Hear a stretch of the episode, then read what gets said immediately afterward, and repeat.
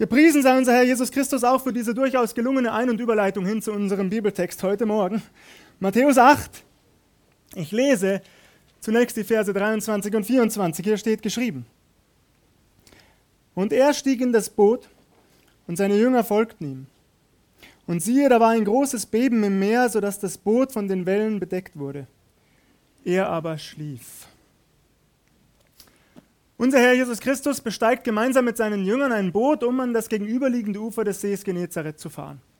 Auch dort wollte er den Menschen das nahe herbeigekommene Reich Gottes verkündigen.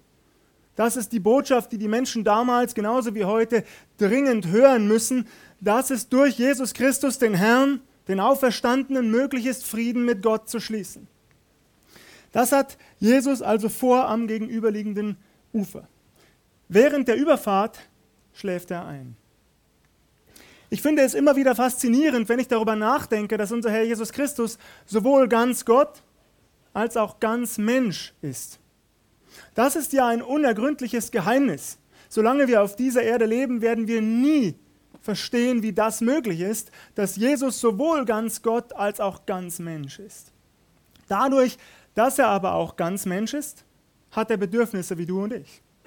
Er hat Hunger, er hat Durst, er ist erschöpft, wird müde, muss sich ausruhen und schlafen. Das liegt ja nicht zuletzt daran, was er alles getan hat. Unser Herr Jesus Christus ist von Ort zu Ort gezogen, von Stadt zu Stadt. Er hat in den Synagogen des Landes gepredigt oder auf den Straßen, auf freiem Feld oder auf den Bergen.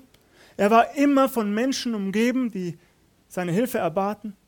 Und unser Herr Jesus Christus nahm sich gerne die Zeit.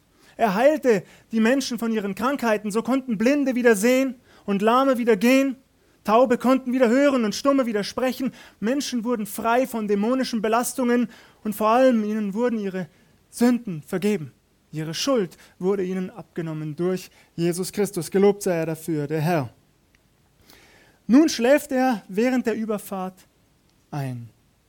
Er bekommt überhaupt nicht mit, dass ein großer Sturm auftritt. Er schläft seelenruhig und friedlich weiter.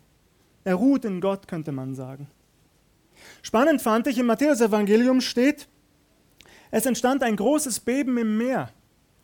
Tatsächlich kann das griechische Wort sowohl mit Sturm als auch mit Erdbeben übersetzt werden. Ich persönlich bevorzuge die Übersetzung mit es entstand ein großer Sturm. Und ich will auch begründen, warum, weil wir bis heute vom See Genezareth wissen, dass es dort ganz plötzlich zu sehr heftigen Stürmen kommen kann.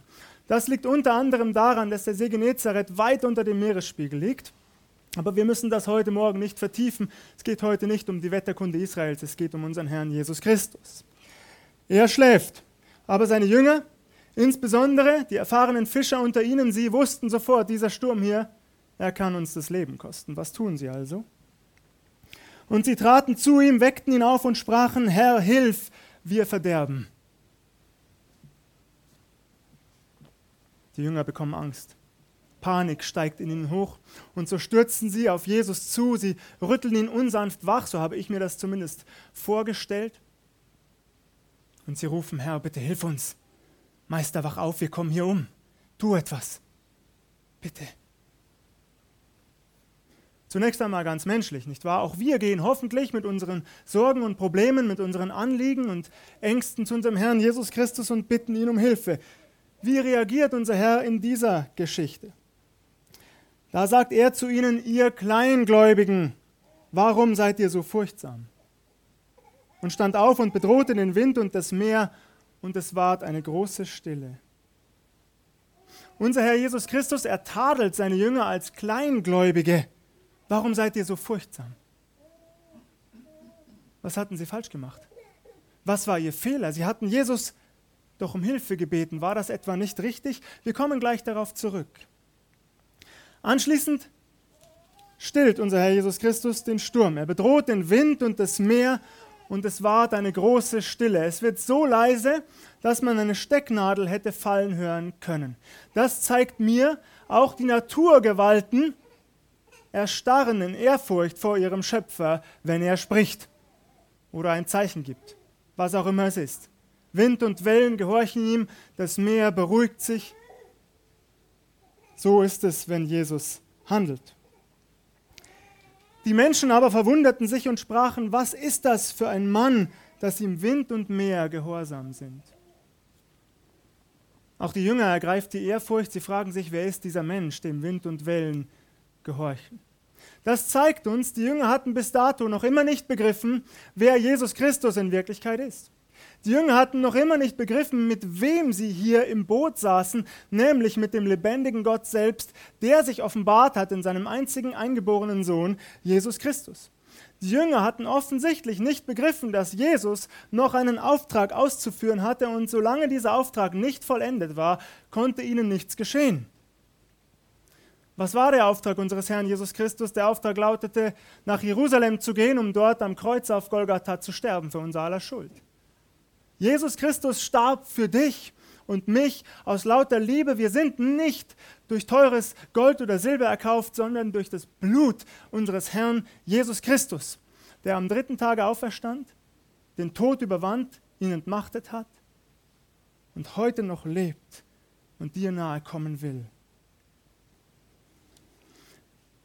Nun verbinden wir das mit dem Tadel unseres Herrn Jesus Christus. Ihr Kleingläubigen, warum seid ihr so furchtsam? Ich bin überzeugt, unser Herr Jesus Christus tadelt seine Jünger nicht dafür, dass sie ihn um Hilfe bitten. Die Jünger werden nicht dafür getadelt, dass sie ihn um Hilfe bitten. Unser Herr Jesus Christus tadelt sie dafür, wie sie ihn um Hilfe bitten. Nämlich voller Angst und Panik. Denn eines gilt, und das lehrt uns diese Geschichte, das lehrt uns unser Herr Jesus Christus, wo er im Boot sitzt, da besteht kein Grund zu Angst und Panik. Er ist der, der alles in der Hand hält, der die Kontrolle hat. Es geschieht nichts, das er nicht weiß. Es geschieht nichts, das ihn überrascht. Es geschieht nichts, das ihn aus der Bahn wirft. Und das darfst du wissen und ich. Und so besteht kein Grund zu Angst und Panik. Und dafür werden die Jünger getadelt. Übertragen wir das einmal auf unser Leben. Ich bin sicher, jeder von uns erlebt in seinem Alltag immer wieder Stürme verschiedenster Art. Ob sie äußerlich sichtbar sind oder in unserem inneren Toben, jeder von uns kennt Stürme, nicht wahr? Wir alle haben sie schon aufziehen sehen, die Gewitterwolken am Horizont, die dunkler und dunkler wurden, wie die Blitze auf einmal zuckten. Wir haben das Donnergrollen gehört, Zunächst noch weit entfernt und leise, aber es kam schnell näher und wurde bedrohlicher. Die Winde wurden schärfer und rauer und sie rüttelten an den Segeln unseres Lebensbootes. Die Wellen stiegen an, das Meer war unruhig um uns herum. Und auf einmal, da füllt sich unser Lebensboot mit Wasser. Wie reagierst du, wenn es soweit ist? Wie reagiere ich? Ich weiß nicht, in welcher Situation du heute Morgen bist. Ich weiß nicht, was dich umtreibt, was dich plagt. Vielleicht lassen dich finanzielle Nöte nachts nicht schlafen, keine Ahnung. Vielleicht plagt dich Arbeitslosigkeit, du weißt nicht, wie es weitergeht. Vielleicht hast du eine schwere Diagnose bekommen oder einer deiner Angehörigen. Vielleicht hast du Probleme in der Schule. Vielleicht bist du in depressiven Stimmungen. Ich weiß nicht, was dich plagt. Aber eines weiß ich ganz gewiss mit dem Wort Gottes. Du musst keine Angst haben und du musst nicht panisch werden, denn der, der in uns lebt, so steht es geschrieben, unser Herr Jesus Christus ist größer als der, der in der Welt ist. Jesus ist größer als der Satan und all seine Dämonen und alles, was sie uns irgendwie zufügen wollen. Jesus ist immer noch größer. Jesus ist größer als all deine Sorgen und Probleme und Ängste und Nöte. Die Frage ist, glauben wir das? Jesus ist immer noch größer. Und er hat die Macht, jeden Sturm zu stillen. Und was, wenn er es nicht tut, fragst du, Benny, was, wenn Gott den Sturm in mir nicht stillt oder den Sturm um mich herum? Nun, wenn er, Jesus Christus der Herr, in deinem Lebensboot sitzt und wenn du das weißt, wenn du ihm dein Leben übergeben hast und dein Herz ihm gehört, dann sei versichert, er bringt dich durch jeden Sturm hindurch.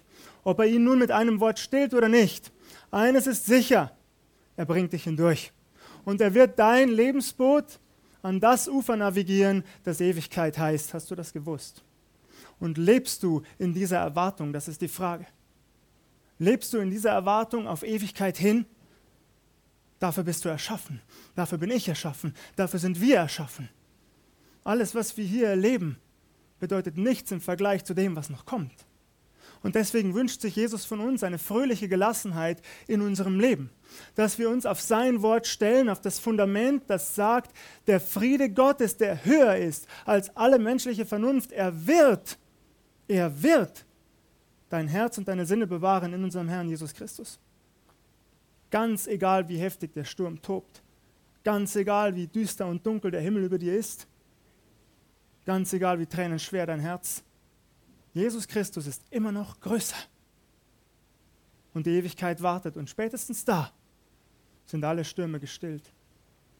Jedes Leid vergessen, kein Geschrei mehr, keine Schmerzen mehr, keine Krankheit, kein Tod, keine Tränen werden mehr vergossen.